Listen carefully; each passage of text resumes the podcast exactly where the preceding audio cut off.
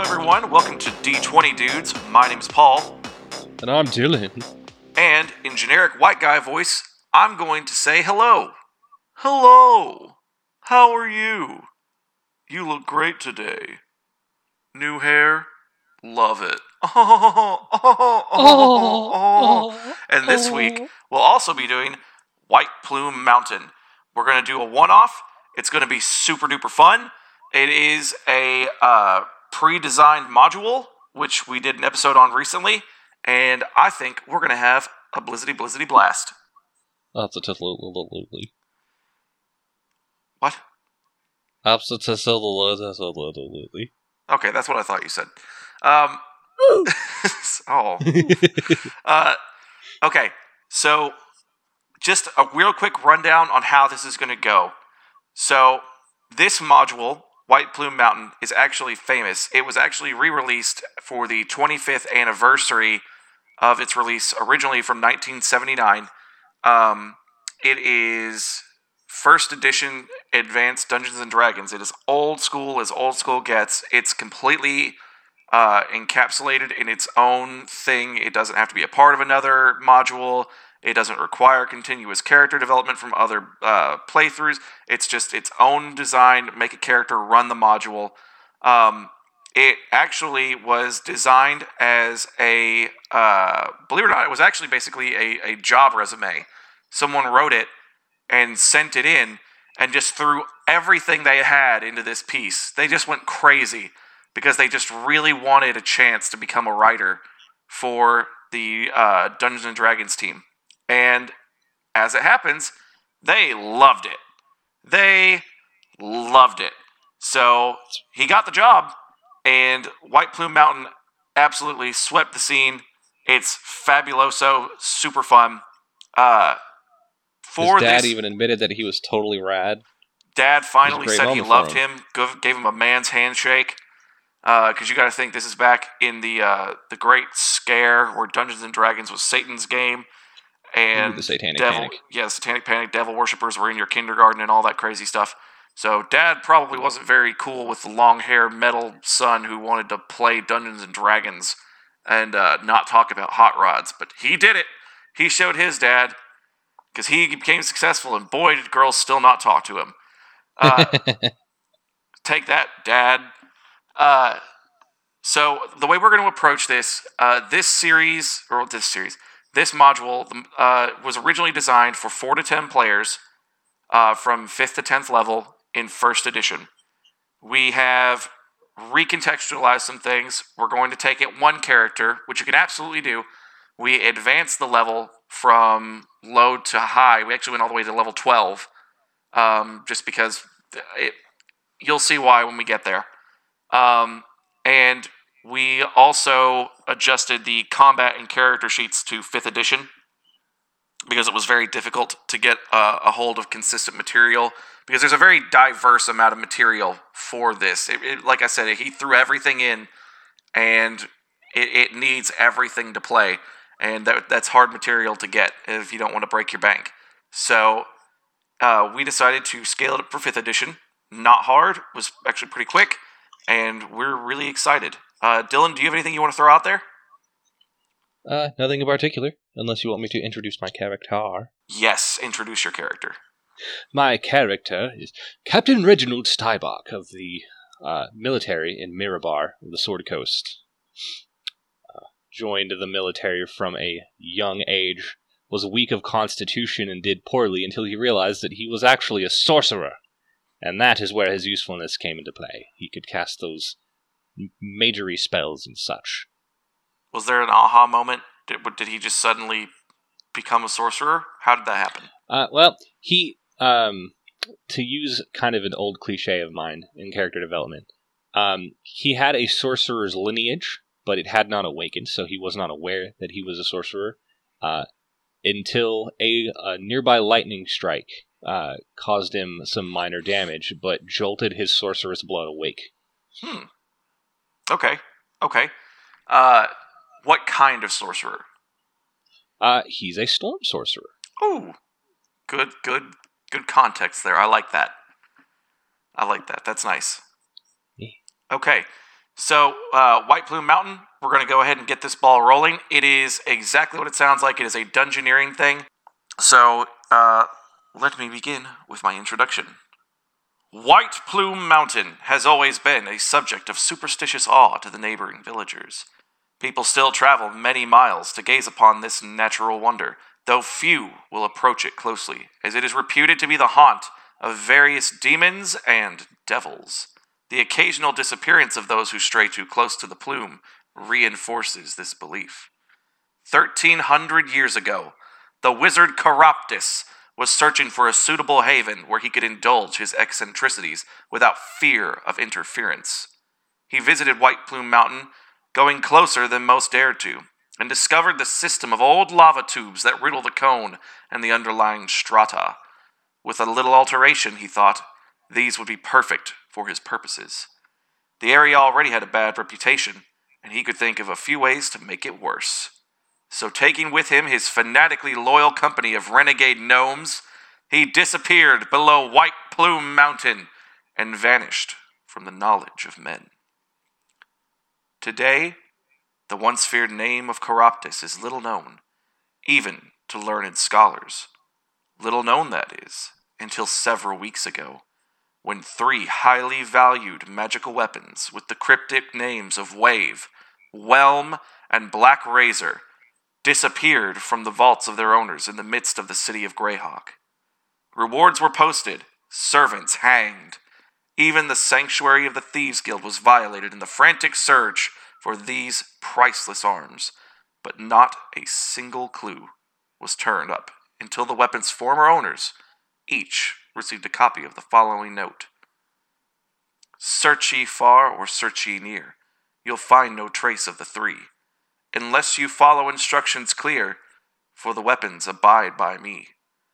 North past forget no no the north past the forest, farm and furrow, you must go to the feathered mound, then down away from the sun you'll burrow, forget life, forget light, forget sound.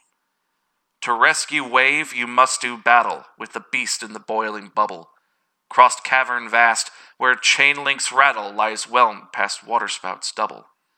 Black Razor yet remains to be won underneath inverted ziggurat. That garnered, think not that you're done, for now you'll find you are caught.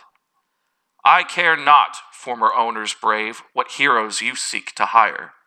Though mighty, I'll make each one my slave, or send him to the fire. Signed by the symbol of Keraptis. Spooky. Spooky. Spooky. Spooky. And with that, F P Y E W K Y. Spooky. and with that, great reward was posted for all who would endeavor to receive these treasures. Men of valor were considered the highest of value. And wouldn't you know it, a military man of great renown just so happened to fit the profile. Captain Reginald Stybach at your service. I might be a moron, Paul. Mm-hmm. I was like, where is my phone? I need it for my character sheet. Well, I am staring right at it with my character sheet on it. And It's the somehow did not put that It's together. the it's the classic. Uh, I can't find my glasses. Where are my glasses? You know what I mean? I can't see a thing without my glasses. Well, I didn't say that part because the joke is that you're wearing the glasses. Yeah, but I like the Velma thing. Velma's a cutie. Oh man. You have arrived am- at White Plume Mountain. You stand alone in a vast area of dismal moors and tangled thickets. You have arranged to leave your horse and simplest possessions at the nearest village. The Dead Knoll's Eye Socket, the local tavern, has all of your items and effects that you deemed unnecessary in their chest. Consider them safe. Are you I shall. prepared? As prepared as a man of my stature can very well be. Very well. Before you stands a bleh, before you stands an almost perfectly conical volcanic hill with a with the with a with a nice well formed crag right before you. Almost natural, yet somehow perfect in its door like shape, as though the nature was guided to create it, just for your entrance. What will you do? First, I shall tap the ring on my left hand, casting the light cantrip so that it will shed light around me so that I may see as I head down into the cavern. A wise choice. As you enter into the cavern, a spiral staircase stands before you. You look down and see that it descends well over 100 feet before ending in darkness. You simply cannot see that far. It is very poorly made and even more rusted. What will you do? Rusted. Hmm. I will simply try to go. Yeah.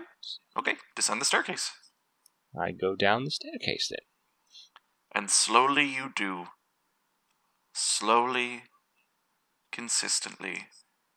Down and down. And down further still. The staircase continues lower and lower.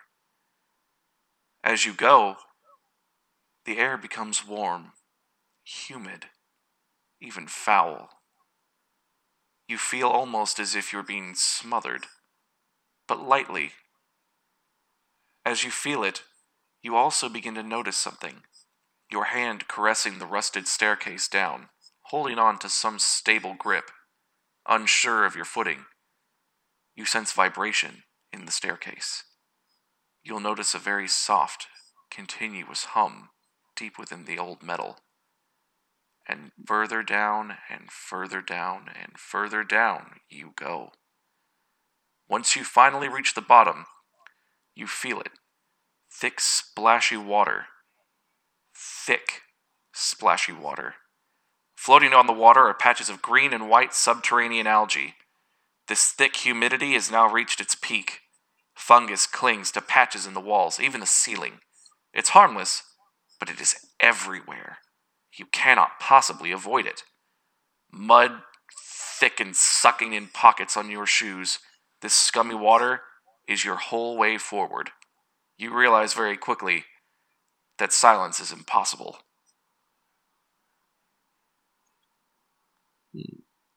How deep is this water? Uh, just below the knee. Just below the knee.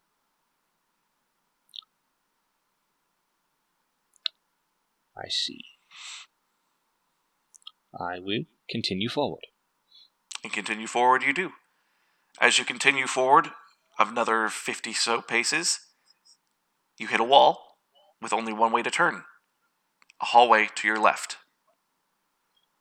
Then I shall glance down this hallway to perhaps see if there are any threats before proceeding forward. You can see some things down the hallway. You see a rather mangy, bedraggled shape, almost like a lump of tattered furs, just thrown about in the middle of this watery hallway. Beyond it, you can see something else, something very strange.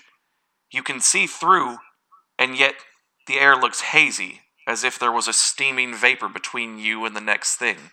Yet there's no heat or sound. It's as if there's simply something there, blocking the path. Would an arcana check perhaps allow me to understand what that is? You, a gifted sorcerer, are familiar in the ways of magic. I won't need to worry about a check. You recognize it as something simple, yet quite effective a wall of force. Hmm. Disintegration spells are quite useful for dispelling such walls. They are absolutely. I happen to have exactly one at my disposal. Will you be casting it from afar? Will you be approaching first? What would you like to do? Ah, well, first let me check what the range of this spell is. I may have to get close to it. Uh, disintegrate. Has a range of 60 feet, so I suppose I will approach until I am 50 feet away from this wall and cast my one sixth level spell of the day. Okay. Uh, As you approach, because I love you, I'm going to do this for you first.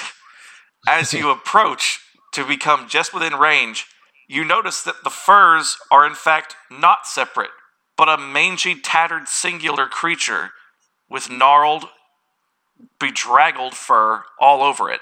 It begins to shift and shape, slowly standing up, yawning, casting off the wetness from its wings as algae and moss seem to suck to the old creature. Before you stands the Gynosphinx. Ooh. Greetings. Hello, small creature. What brings you to my hall? Well, there is quite the bounty out on recovering some certain weapons of magical persuasion that I intend to collect if I can proceed further into this mountain. With your permission, of course. Hmm. Not by my permission. You talk like a clever man. Are you a clever man? I, um. Well, I'm no dullard, but I wouldn't say I'm anything mm, like a, a genius or anything of the sort. I am As simply you're talking, the the creature becomes far more imposing as it slowly stands on all four legs. You begin to see its muscles wriggle, its wings extend, and it slowly but surely advances towards you. Enthralled in your conversation, I'm sure. I am going to um, maintain a respectful posture, but stand my ground. I will do you a favor, clever man. Answer my riddle, and you may enter my hall. If you do not, you will not exit my hall. Well, certainly appears I do not have a choice in the matter if I wish to proceed forward, does it? Round she is, yet flat as a board. Altar of the lupine lords. Jewel on black velvet, pearl in the sea. Unchanged, yet e'er changing, eternally. Of what do I speak? Ah, well, my first supposition would be the moon. Clever indeed. He turns, goes back to his simple spot, falls deep into the water, covers himself in his wings, becoming yet another simple part of this unchanged, filthy place, and the wall of force disintegrates before you. Well, that was quite imposing. On I go. On you go. Okay, so we're moving to the next room, and uh, I'm excited for this one. This one's going to be nice. Let me pull this up here real quick. Okay, actually, it's important to mention as you walk about another 20, 30 paces forward, uh, all of a sudden, you have three directions. Oh, excuse me. Ooh. You have left, you have right, and you have forward. I'm. I have a uh, a casting pouch Okay. that has all of my casting utilities and such in it. Yes. I know that one of the uh, casting components I need for a spell is a piece of chalk. So I'm going to take that piece of chalk and use it to make a mark where I currently am, so I can find my way back. Yes. You make that thick mark. Though I would recommend that you brush away the intense moss and filth so that the mark actually sticks. Certainly. It plays a bigger role than you know. You'll see. Um, and once I make my mark, I will go left. Hmm. As you descend down the cavern to your left, you find something very interesting before you. A 10 foot long, 10 foot deep open pit filled with and hidden by water. You can barely make it out with the cast of your light spell, which is why I'm telling you in advance. but you can just barely make it out.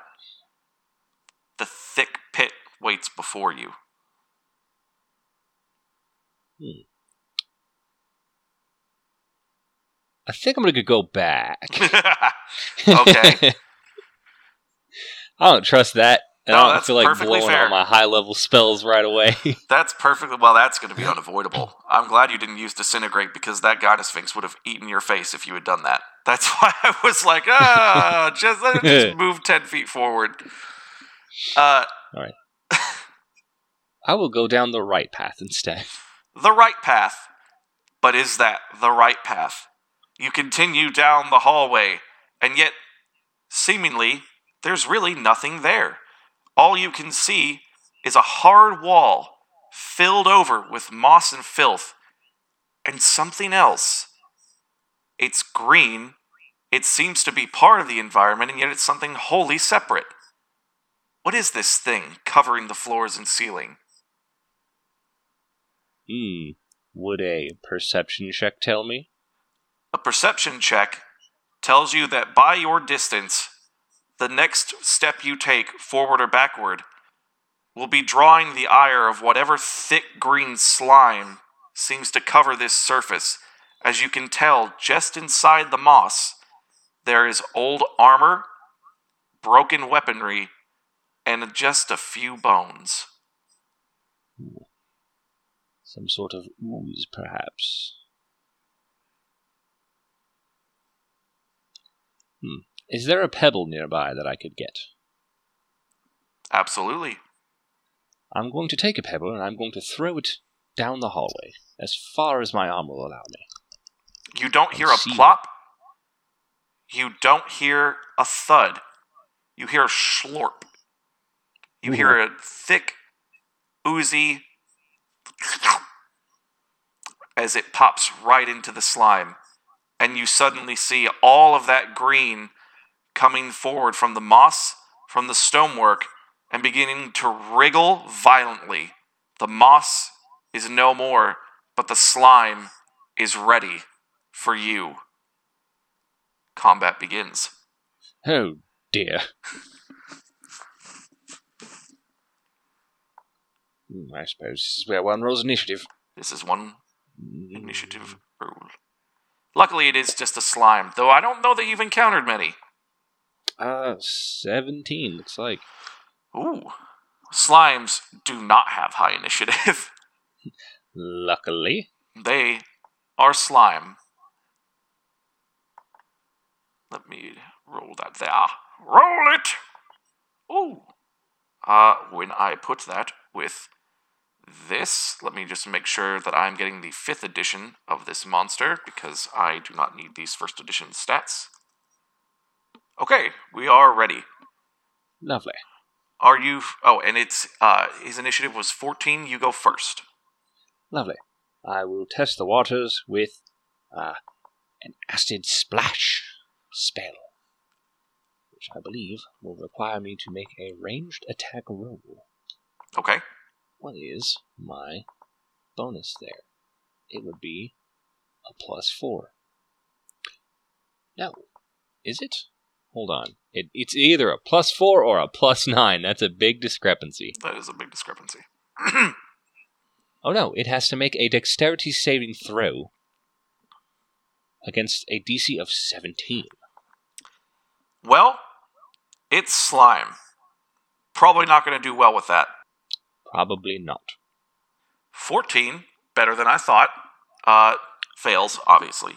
Still not enough. It is going to take 3d6s of acid damage, which, as I am thinking of probably now, a stupid spell to have chosen For for an, a, a slime. slime. Because boy, boy, does it have that fat DR.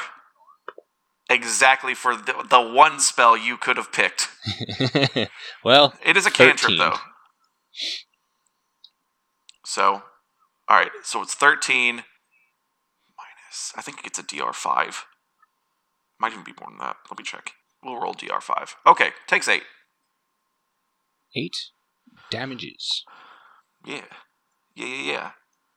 Now, the slime, uh, being what it is, the size of it and the nature of this event, because we're going to play it old school, uh, the slime is not going to be like a chrono triggered jelly.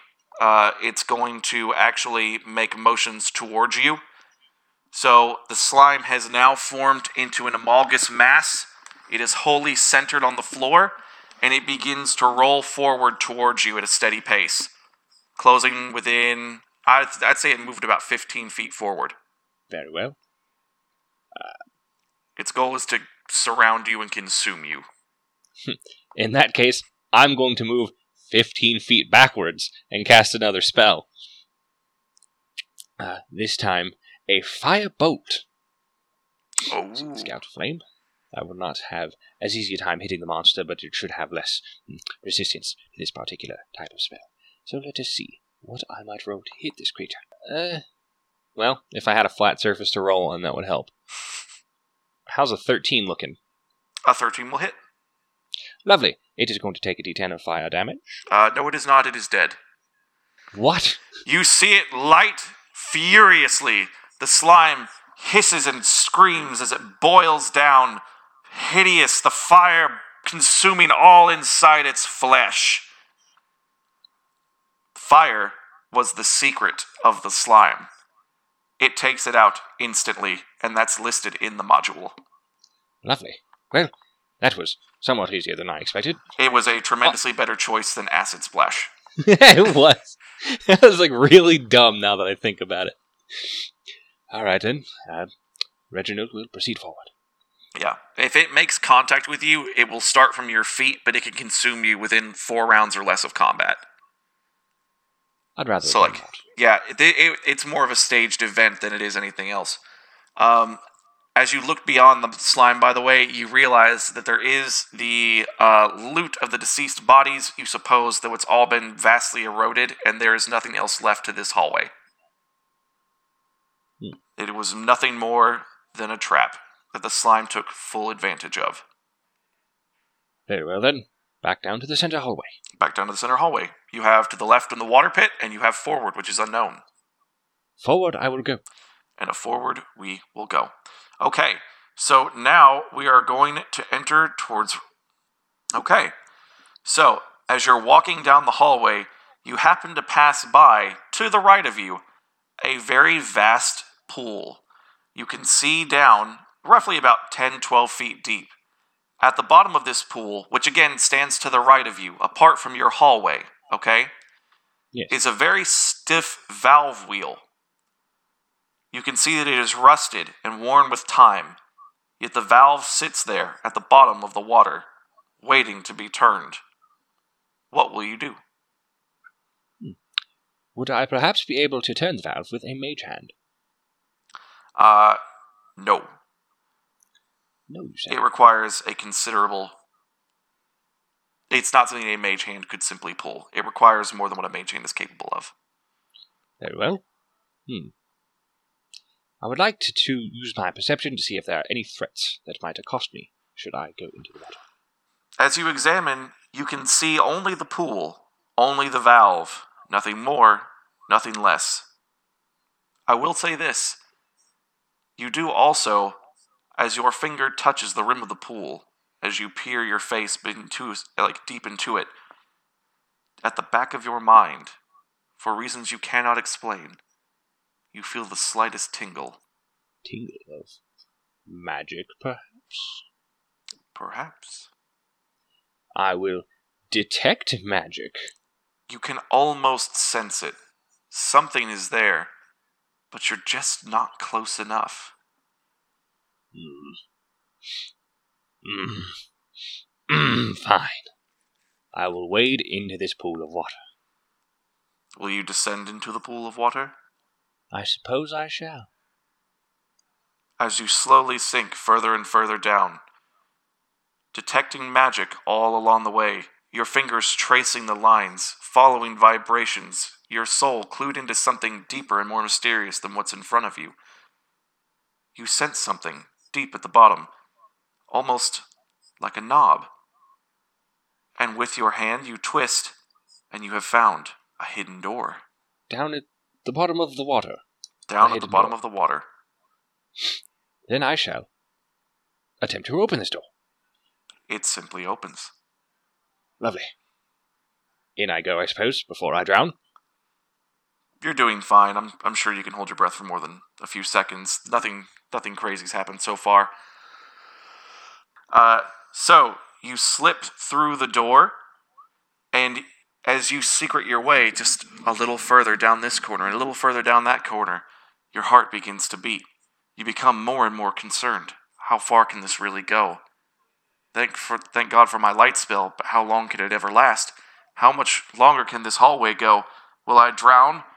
What's happening? And as the fear begins to take hold, another door. Open it! Open it! You Open find it. yourself in another pool. You look around, it's the same as the one you went into. No valve, but a surface 10 feet higher. Surface you must, And surface I will. and surface you will. You swiftly climb as hard as you can to the top of the pool and pull yourself out, heaving and gasping the whole way. I'm getting much too old for these sort of strenuous activities. So strenuous, so much activity. As you look around, you find yourself, as your senses slowly recover, in yet another filthy, mossy, waterlogged hall. It turns to the right, it turns to the left. A simple, singular hallway.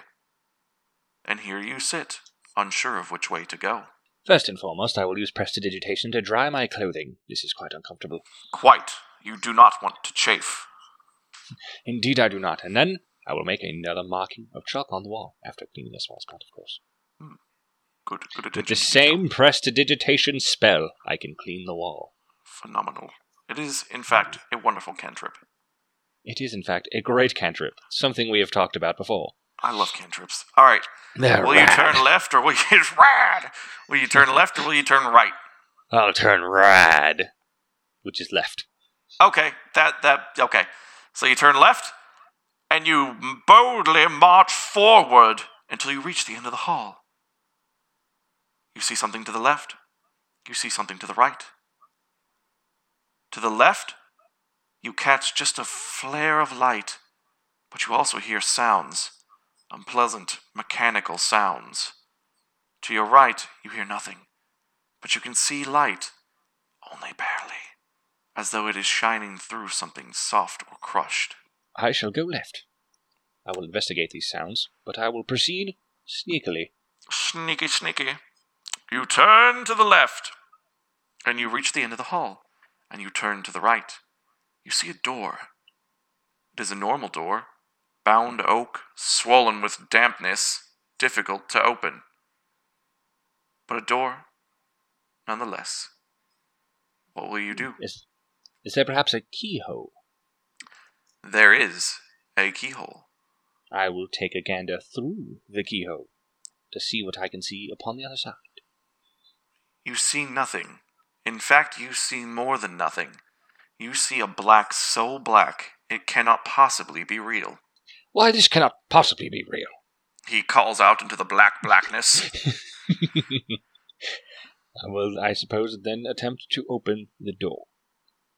You begin to struggle with the door, and yet it will not turn. What if I were to cast Firebolt upon the door? No, that won't work. It's damp. Like Scotland. Or Paducah. or Paducah.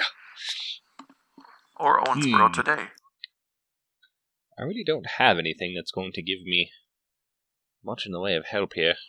You do not. I suppose I will turn and go the other way. Okay. I'm not a strong man. Then we leave the door. We leave the door, and we turn to the left, continuing back down the hall. You find yourself at the original fork. Will you go the other direction, or will you go back down the hallway? I will go the other way. As you the go the light. other way, you turn the corner and you see it. Tiny bits of light, soft, silting through the crushed rubble, you can recognize it, but only barely. This is the other side of the slimed door. What? The slime wall, where you killed the slime and there was nothing behind it but crushed rubble. Hmm. It's the other side. Interesting. I suppose I've gone the correct way then. Interesting indeed. There are actually many correct ways. You are here for numerous treasures. If you can find one of them, I will consider this a success. Very well then. I suppose back to the fork at the pool. Back to the fork, back to the pool! And there's still a way yet forward if you would like to walk it. And I suppose I don't have choice other than to go forward. Well, you can always go back in the pool. I am no coward, of which who will try and drown himself. In pools. In Verily. pools. They are Coward! grody. They are grody. So, so grody. I will proceed Okay. boldly down the hallway. As a man. Then that puts us. Ooh, I like where this puts us. In this room are five flesh golems, Oh no. all lined against the north wall. Each has a number on its chest five, seven, nine, eleven, thirteen. Number five takes in your appearance. One of us does not belong with the others. If you can pick it out, it will serve you, and the others will allow you passage. If you pick the wrong one, we will kill you. You have one minute. Nine. May I ask why? Because nine is not a prime number, while the others are.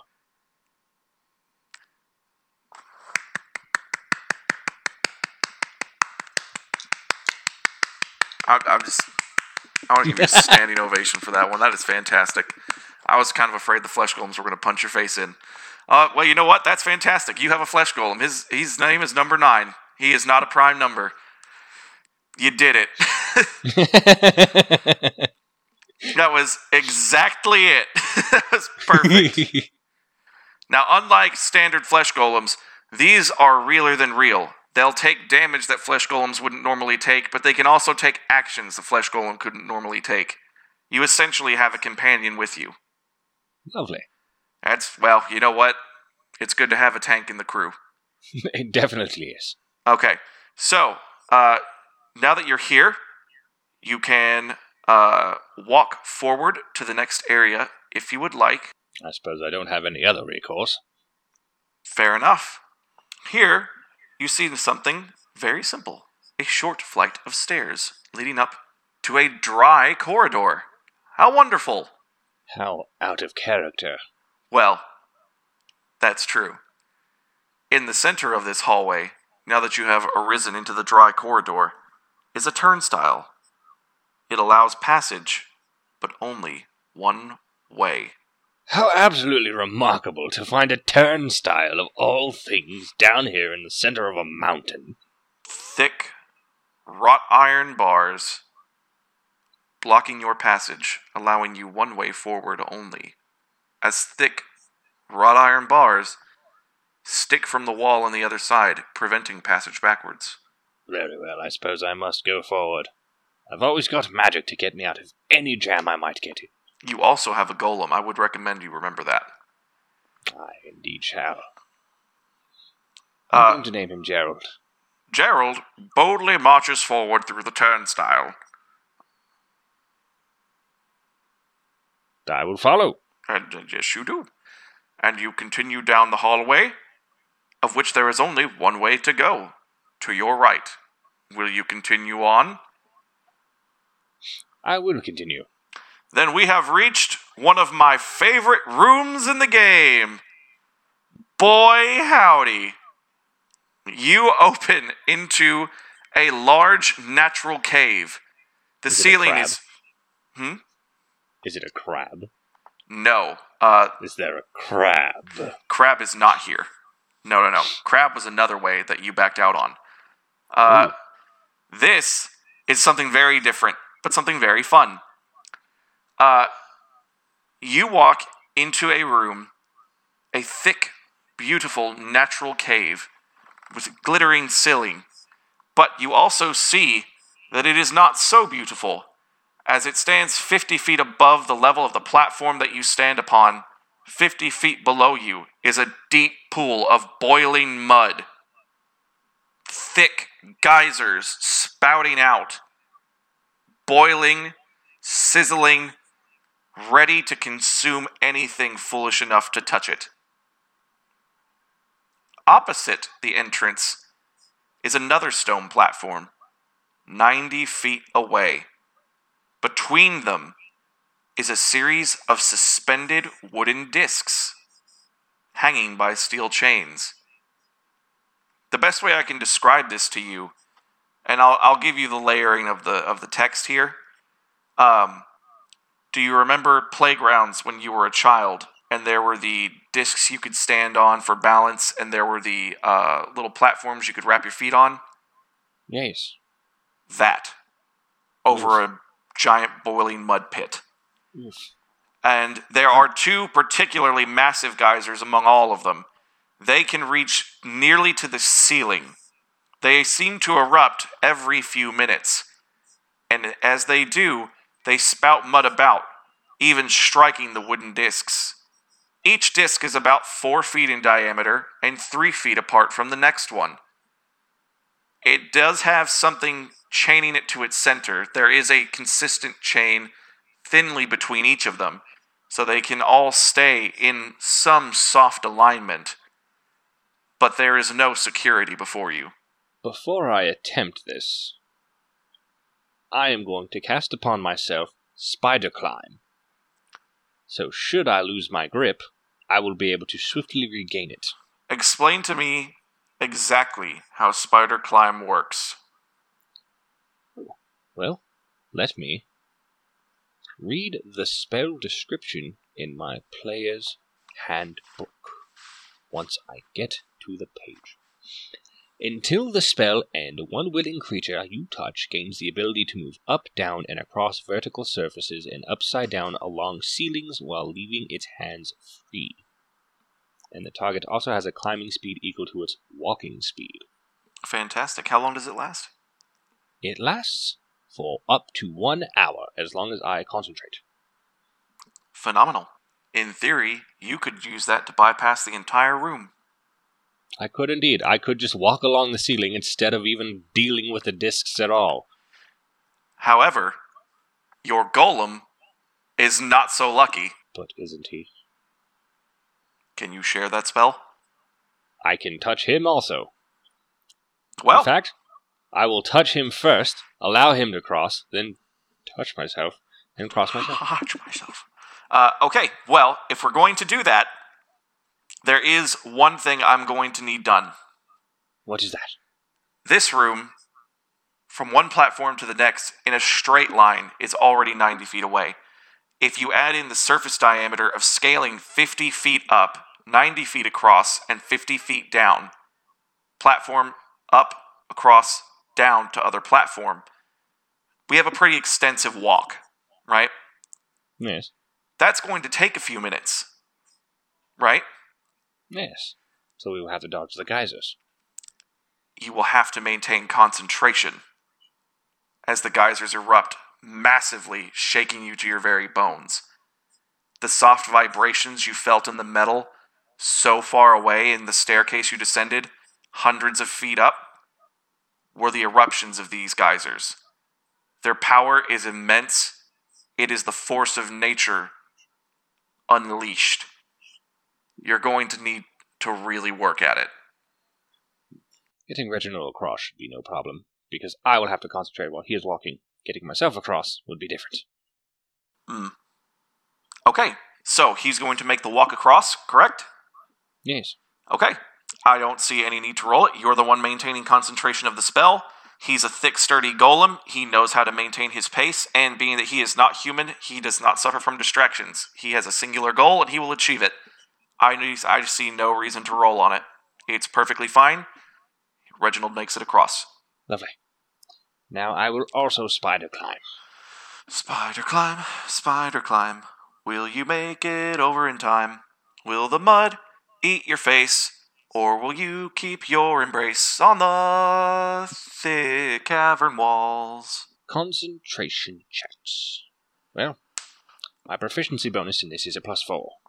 Good. So, assuming I'm not a total wimp when it comes to boiling hot water shooting from the ground straight towards my unwilling face and eyeballs, Mud. I it's thick fine. and vacuous and a sticky, sticky death. oh, vacuous like that spider. Oh. Ugh. Rom. Ugh. Ugh, indeed. Not a fan. Alright. Again, would be great if I had a flat surface. Here we go. Uh, with my modifier, that would be a 20. Good man. Good man. You have made it past the first geyser. Concentration perfectly maintained. It means nothing to you. But as you are approaching, you, as you are coming to the other side, you are five feet from making the turn down to descending to the next platform. And the second geyser erupts. Will you roll for me? I will roll indeed. Oh, not as good. That's an 8. That is a fail. That is a hard failure. It needed to be not that. Dylan, So now I am falling. in your arrogance, Catch me, Reginald! Catch me! Reginald, quickly sensing his master in great distress, boldly lunges forward. You are five feet from the turn. If you roll your body, you can at least crash to the ground on this platform, but it's still gonna hurt a whole heckin' lot. Do you have anything you would like to cast in this descent? Or will you simply trust in Reginald to catch you, or the floor to do it at least? You're a hmm. sorcerer, you can use instants. I can. I didn't give myself a whole lot with this. I'm gonna have to blow a very high level spell if I want to catch myself. You can do But- it, or you can trust in Reginald. I'm going to give Reginald the benefit of the doubt. Ho! How interesting. Just because he is not a prime number does not make him not prime in my heart. Hmm, Flesh Golem Prime. Optimal Prime. Um, so, uh, let's go ahead. Again, to the benefit of him, he is not human. He is very aware of all things happening in front of him. He has a very clear mind. We're going to roll with that for this Flesh Golem. I'm not going to give him disadvantage. However, would we. Would this be an athletics check? I would call it athletics. I would call it athletics. Um, for the sake of Reginald, I will make his roll for him. I do have his stats, and his modifiers for strength are very, very generous. So I do not foresee a problem. And. Oh no. Uh oh. Oh no. Oh, I don't no. like that. Oh, frick. Dylan, How boned is. well, Sorry, after the modifier, it's actually 22. You're fine. Uh, Ah, just wanted to pucker your butt. Uh, it is fully puckered. it's fully puckered. Boiling mud, not great. Not a not a great. California housewife. Don't like mud There's a, baths. there's a diamond being made somewhere. Oh, oh man. Well, congratulations to Reginald. Big ups all around. I'd recommend you high five him, but it might blow your arm to pieces if you do that. uh, give him a hearty thank you. Don't forget. Quite thanks to you, Gerald. Don't forget to thank your flesh golems, ladies and gentlemen. Uh, they work hard too. And you have made it. You have cleared the cavern. That Grand. was delightful. I was really hoping that at least Reginald was going to have to do the discs. There's like a whole thing there. But you know what? I do really like that it was able to just sort of be dealt with. I, I, I always love that when there's just a solution. That's what really makes sorcerers fun. Um, so that's really, I like that a lot. So, you've made it all the way across, but to what end? To whatever exit there is on the other side. There is. There is a thin passage before you. descending downward, Then downward we must go. and downward we must go. As you descend, it is a short walk, and yet concerning. You feel the oppression of the small chamber around you. With Reginald behind you, it's almost as if there is no exit. You are entirely locked into this path. As you come forward, you see a thick oak door. What will you do? Open it. You open it and you step in. As you take in the room, actually make a perception check for me. I will. Oh boy, I don't have any modifiers on this. I'm very persuasive though. Um, a nine. A nine. I'll give you this so you can make the next decision very wisely. You step inside and you see darkness, thick, oppressive, permanent darkness, unbearable, all consuming, pure blackness. You can see nothing. With your light spell, you can barely make out three feet in front of you, and that's being generous. You are consumed in this darkness. Except for one thing. One thing that you can distinctly make the shape of, not because it gives off its own light source, but because the very presence of this thing is so intensive. Its very image exists apart from all things. You can clearly see and yet not see there before you, in a trance, a vicious, withered husk. A husk, you say? A husk. You can tell that it is wrinkled and decrepit. I would like to sneakily skirt along the outside of this room to go all the way around it and not disturb this husk. Make that sneak.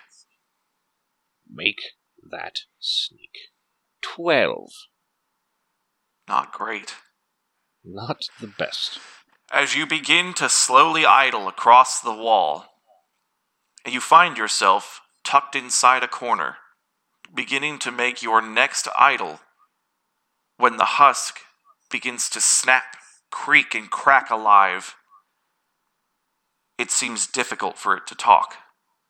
It has been here for untold years. I am the vampire Tenmir. You have cursed my place with your presence, and you will pay the price. He screams it out, crackling, creaking, slowly breaking and reforming every joint in his hideous body. Slowly, the husk, untouched by the blood of a living creature, caught inside this horrific trance by Keraptis, awakens to serve its singular purpose to cast out all who would enter this room. Oh boy. Oh boy, time to fight a vampire of untold Yeah, power. Sounds like initiative. Sounds like initiative. And roll for Reginald. Oh, thank God I you am have Reginald. Reginald. I am Reginald. It's Gerald. I said roll for Reginald. God dang it. Hold on. I I know understand, what I will do. I understand that you're Gerald, but I just, just want, just want you to roll for Reginald. I want Reginald to feel like he's a part of you. I want you to love Reginald. I am Reginald. I am Reginald Stybach. I rolled a Gerald, 10. Yes. Not great this time. Not, not strong. No. Uh, okay. Would you like to roll for Gerald? I will roll for Gerald. Does he have an initiative modifier? Of three. It's faster than I am. Well, that's a nat 20 on the die. Reginald, you will sit back. Gerald will crush it. Gerald will crush with his big, meaty claws. Uh, Tenmir uh, did beat 20, but that was a natural 20, and I know we don't really actually need to take that, but just under the circumstances, I just would really love to see that flesh golem just run forward and punch a vampire before he even finishes his sentence. So we're just going to roll with it. I think that's going to be more fun anyway. It'll appease the skill 20 people. It'll make them Roll with happy. So we're going to roll with it. Uh, that's that's really just the, the name of the game with Dungeons and Dragons. You just roll with it. It's D&D. Very well. Fighting with the dragons, Sock that vampire in his big pointy teeth. Break his jaw. Do it. Now, here's something I need to find out. Do flesh golems have any disadvantage in darkness? Um, I believe they have blind sense. They're not using eyes to see. Yeah, I, I'm I'm with you. I think that's the same. I think that's what we're gonna go with. Okay. Well, fantastic. Uh, let's go ahead. I'm just gonna have you. I'll tell you what. Here's what I'm gonna do. Yeah. Okay, I'm gonna go ahead and read you some of uh, Reginald's, not Reginald's, more some of Gerald's stats. Uh, let's see here. Do do do. Okay. His AC uh, for 5e would be 18. Ooh, beefy. Yes. His HP would be 60 because it's stable. One. He attacks uh, very typically with strikes. And if they hit, he rolls 2d8s per fist. And considering what we're about to fight, I'll even let him have two attack turns. he has two bad. fists.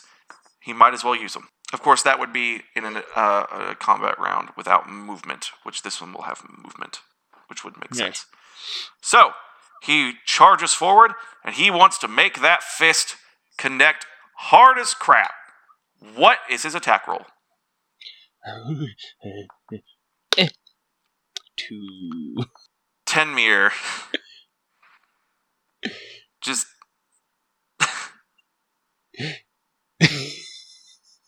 I've had stronger openings. Tenmir suddenly, in a flash, zips behind him. Nothing personnel, kid. and Tenmir uh, would like to take his turn. I suppose he can. Mm-hmm. Okay, so let's see. Oh, my D12 is under my bum bum. Believe it or not, uh, he is unarmed. He uses just classic vicious entranced uh, vampire sized vampire attacks. In fact, one detail I forgot to mention: uh, if you look at his arms, uh, which your character might not even be able to see him right now because you are in oppressive darkness, um, do have chains on them. This vampire has been beaten to heck. He's been hurt. so he's going to make an attack roll and he gets plus nine to hit, because holy crap. Because sweet Jesus, that's a vampire. Well, the first attack was 17, which shockingly missed by one, so that's great. That one hits. Oof. That one fat hits. Uh, so he is now going to make a 1d8 plus 4. And it rolled 8. So that's 12 damage. Oof. I mean, um, Yeah, there it is. He he really pounded that stone. He he really he hit that flesh golem harsh, there's a big loud smack sound. and it, it's ooh, it's painful. Okay, it's like that. Could you just imagine that? Like, I am the vampire Tenmir. Catch these hands. I love I always love that sound effect. All right. Would you like to No, cast a spell? Would you like to improve your visibility? Oh. As of right now, in not. permanent darkness, you are at a disadvantage unless you have some sort of like dark vision or something. So, what I'm going to do is I'm going to spend two of my sorcery points to cast a quickened spell, which means I get to cast a spell as a bonus action instead of an action. Nice. Does I am that going count to cast. turn? yes, Nice. it's okay. meta magic. It is in fact meta magic. I am going to cast lightning bolt. Lightning bolt. Lightning. Lightning Bolt is not a targeted spell, it is a line. AoE. That is incredibly smart. Yes, indeed. So, this thing must make a DC 17 dexterity save. Okay. It gets a plus nine to those. Oh, it whiffed. It whiffed? It whiffed. However, being Tenmir and being Beef AF, he gets three times a day a special ability called Legendary Resistance. He Oof. can just choose to pass the saving throw anyway. Then he will take half damage. Then he will take half damage. How much damage will he take? Eight d6s of them. So I suppose four d6s. Okay, so you want to roll them, baby? Yes. Now, there's also a very important question. Yes. This AoE, is it going to hit your golem? It won't, unless he is standing. Unless Tenmir has interposed himself between me and my golem. Okay. Um, so he would take 20 lightning damage. And 20 he will take. Now, since that was only a bonus action, I now have an action that I'm going to use to cast Lightning Bolt. Okay. DC 17 save. Oh, he passes that one. Oh boy. Four more D- D6s. 17 more lightning damage. 17 more lightning damage. So that's 37 total so far, right? Yes. Okay. So, Is Tenmir flammable? It's an important mean- question. technically, It does say it ignites flammable objects. I mean, unless you've covered him in oil, I don't think that's what it means. Ah, fine. Like, that's not. I had to try. You're really pushing that one, man. Take a break. Okay. That was 37 damage that round. Okay. Now it is your buddy's turn. Get splat. Don't suck this time, Jerry. That one would be a 13 to hit. No, Ah, not even close. well, does it get any modifiers? I'm just doing a like base dice roll. Uh, he gets plus four to hit. Well, that would be a 17. Still doesn't. Ah, fine. Jerry once again whiffs with his big, meaty claws. Was that it? He's standing. He's Oh, standing yeah, now. he, can does have a second. Yeah, he does have a second one. I had totally forgotten. we're gonna Um, we're gonna let him have it because Well, that one was even worse. all right. Well, you're about to see some crap. Uh, Tenmir is not a vampire for no reason, and immediately heals himself for 20 health. Oh no. Just just because. It does not take his turn. It's just a thing he can do. Every turn, as long as he's got at least one HP. Rude. Rude. Rude. Tenmir is he's wilding out, man. He's he's a big boy. And uh, he's also right in front of your big boy, and he don't appreciate them whiff hits, even if they did whiff. So he gonna he gonna take a smackaroo. Oh, he whiffed that one. Oh, that did that did not work. Oh, that one was critical failure. He knocked himself on the floor like an idiot. he got so angry, he just punched like a wild man, but he's just so broken down from his entranced, like horrible pr- imprisonment. He just flubbed it. He's he just whiffed completely. I'll tell you what. I don't want to make him go full prone, but do you want to take an attack of opportunity? uh, I mean, or we can. Gerald. Gerald can take the attack. Yeah, well, Gerald's the one who's going to be able to take advantage of it. I'm just going to say he exposed himself, and Gerald gets a free retry with one punch. Because it's that, or we make him go full prone, which I think is a little ridiculous in the context. One punch. Guess who's also gonna get knocked prone? oh, no. All right. So Tenmir whiffs the hit, and Gerald whiffs it also. So they both fall on top of each other.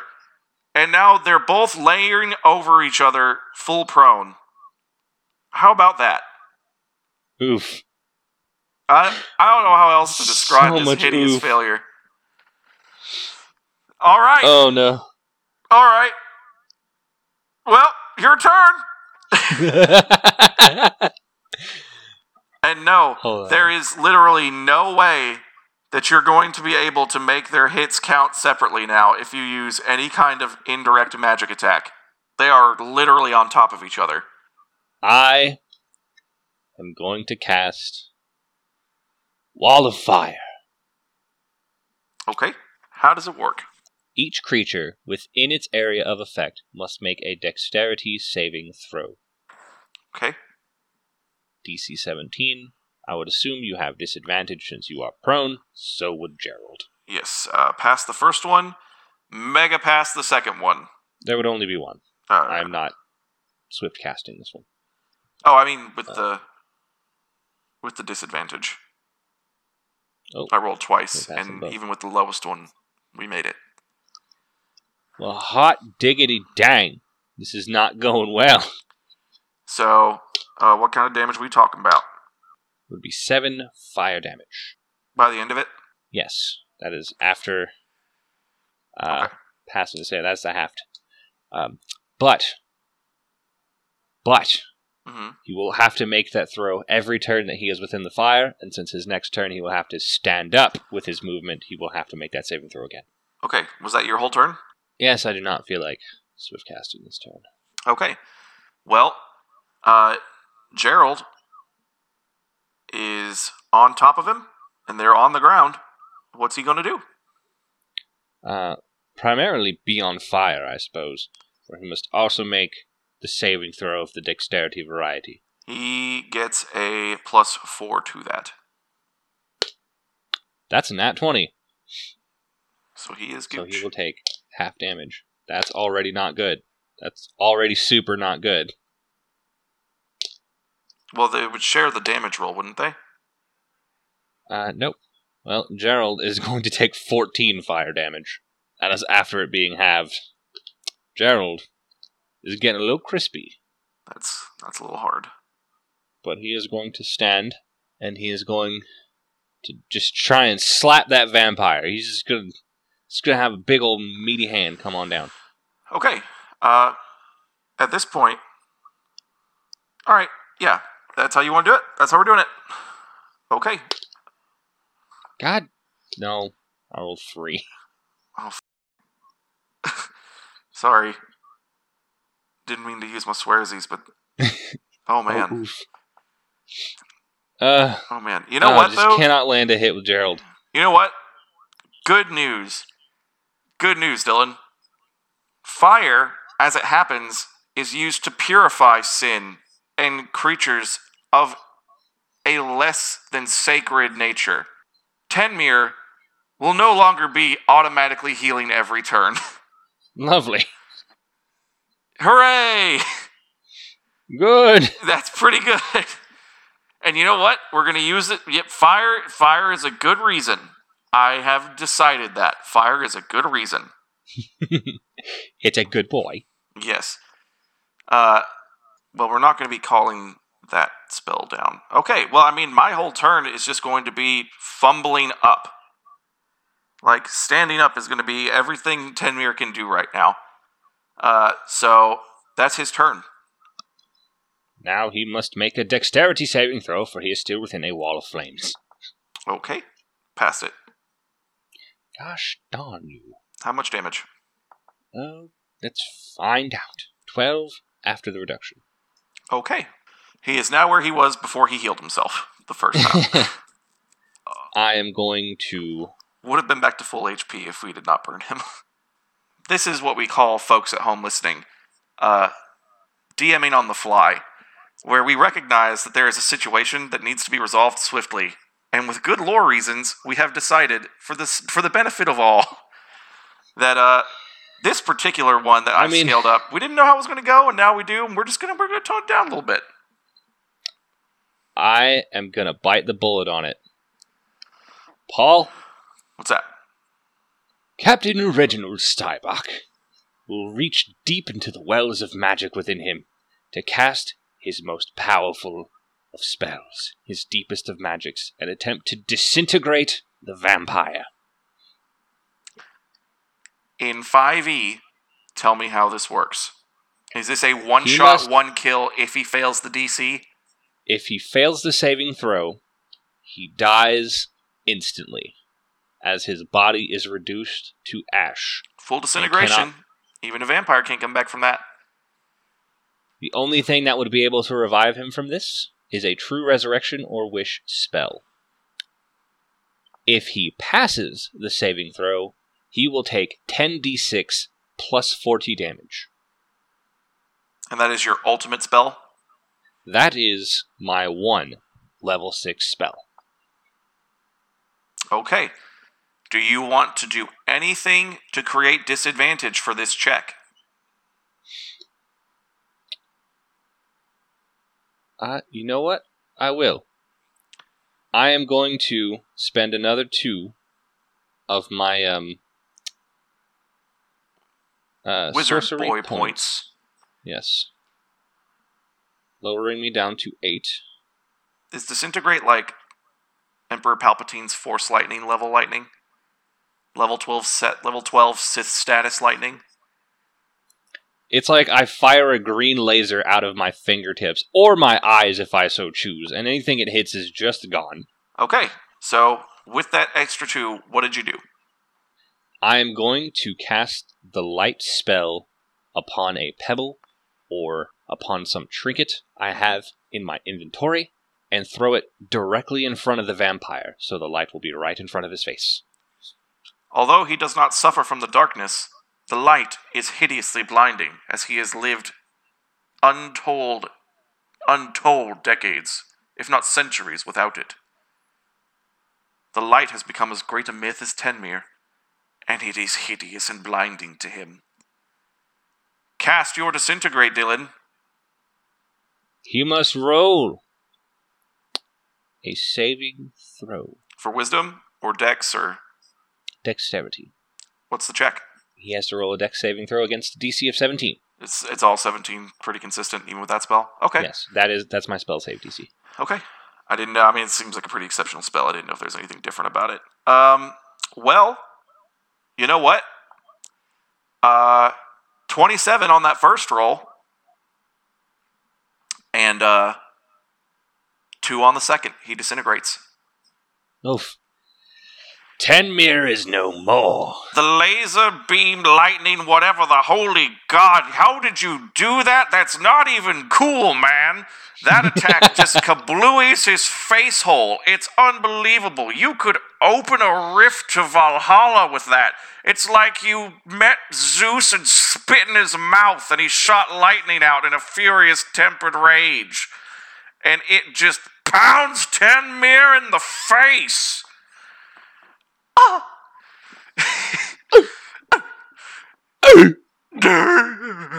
as Tenmir slowly, so, so slowly, yet horribly turns crispy dose, crispy dose, and just turns into thick clumps of ash slowly plopping to the ground. He flakes and he crumbles and he howls in pain. And then Tenmir is no more. Congratulations, Dylan That was quite harrowing. quite harrowing, actually. Uh, that was a good use of stuff. Well, great news. Oh. Oh, yes, indeed. Oh. You have found your way to the secret room. You have found your way to the treasure Whelm. A lawful neutral plus three hammer. With oh, it's plus five for dwarves. Intelligence not one of those. 15, ego 18. It's an intelligent weapon. It's an intelligent weapon. My word. that it was born in purpose to kill all trolls, giants, and goblins. This includes bugbears and hobgoblins. It can be thrown and will return from up to 150 feet thrice per day, but only for dwarves. It can also act as a hammer of stunning.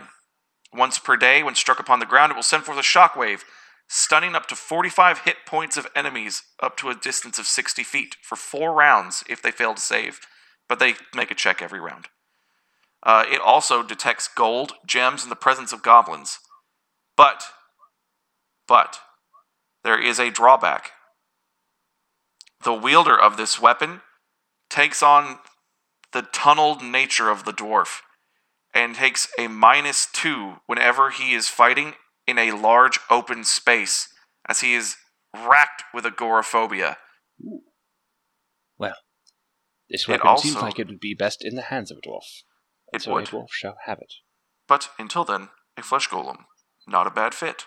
Kind of a good weapon for a flesh golem. Not a bad weapon at all for a flesh golem. Uh, that said, you also find uh, 5,000 silver. Uh, That's a lot of silvers. yep. 2,000 gold. That's all- a lot of gold. all in six leather sacks that you can handily strap to a bandolier if you or your golem would like to carry it. You also find uh, three magic scrolls Magic Mouth and two Dispel Magics. So write that down in your character sheet, Dylan. Because you have found one of three sacred treasures, and that is an excellent place to end today's session. Oh, indeed. Mm, yeah. This is an hour and a half. This was a lot of fun. This was a lot of fun. This is a lot of fun. I actually like this adventure. You know, White Plume Mountain. fun adventure. White Plume Mountain really. Uh, we're in like the boring one too. We haven't gotten to the good ones yet. Oh my god, this is awesome, and we're like not even in the cool one yet, man. We've we've ghosted through a lot. Like you finding that secret door, bypassed a whole other section of secrets, and like all this other stuff. You really like we we took an interesting roundabout way here, but like it it gets pretty nutso in the other ways of the three paths. So this was super dope. And perhaps we shall come back to it and find the other two sacred treasures. I'm kind of Some- actually. I would love for us to uh, to bring this back. Uh, I, I think you and I should record these and and save them as future episodes. Um, maybe like do a regular episode next week and then uh, resume the adventure the week after that, so that we can wrap it up appropriately in like a good timeline. Um, but I, I think it would be a lot of fun. Uh, I hope the viewers at home thoroughly enjoyed it. If you would like to hear more of it, just let us know. And if it didn't really hit your fancy, that's okay. We'll, we'll shelve it for another day. But we would really like to say uh, this is the joy of a pre made module. Simple, fun, elegant. DM is very natural for us. We, we kind of play it easy. Um, I would like to say that one of the best things about this module are all the things that almost happened and didn't. There are so many things that almost happened. Dylan uh, disintegrating that would have not given him disintegration for this, and he would have had to fight the Gynosphinx. Uh, let's not forget that. That would have been a very different turn of this adventure Yeah. that would have been a Um, very different ending. but a very different ending. Uh, it turns out if your arc lightning had hit your golem, it would have healed him.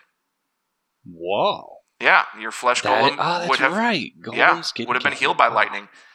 Um, bypass that whole mud room, which is like a huge adventure in itself. That was really interesting. They would have had to make a lot of checks to like hold on to your footing there. It would have been really intense. Um, finding that pool actually bypassed a whole nother thing where you have to go through side rooms in the center path, and there are secret doors that lead over to this chamber.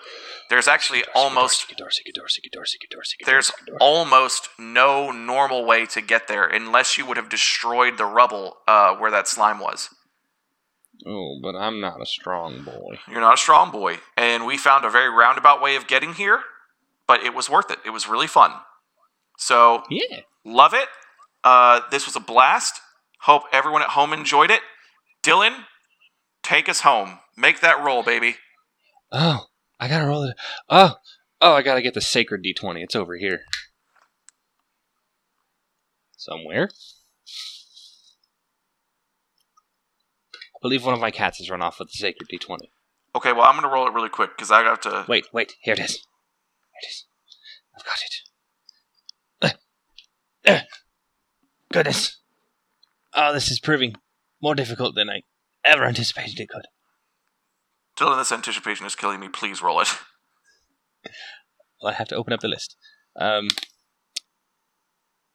number two, an in-depth look on Grath, Wrath, Grath, Wrath and Glory. An in-depth look on Wrath and Glory. Perfecto. That's gonna be super duper neat. Uh, we do have a Twitter and a Facebook, and we hope that you will find us there. Uh, we hope that you enjoy listening to us, and you are always welcome to participate in our Discord, our D20 Dudes Discord. Uh, we have a channel, and it's lovely. Oh yes. And have a wonderful day. Bye bye. Come on!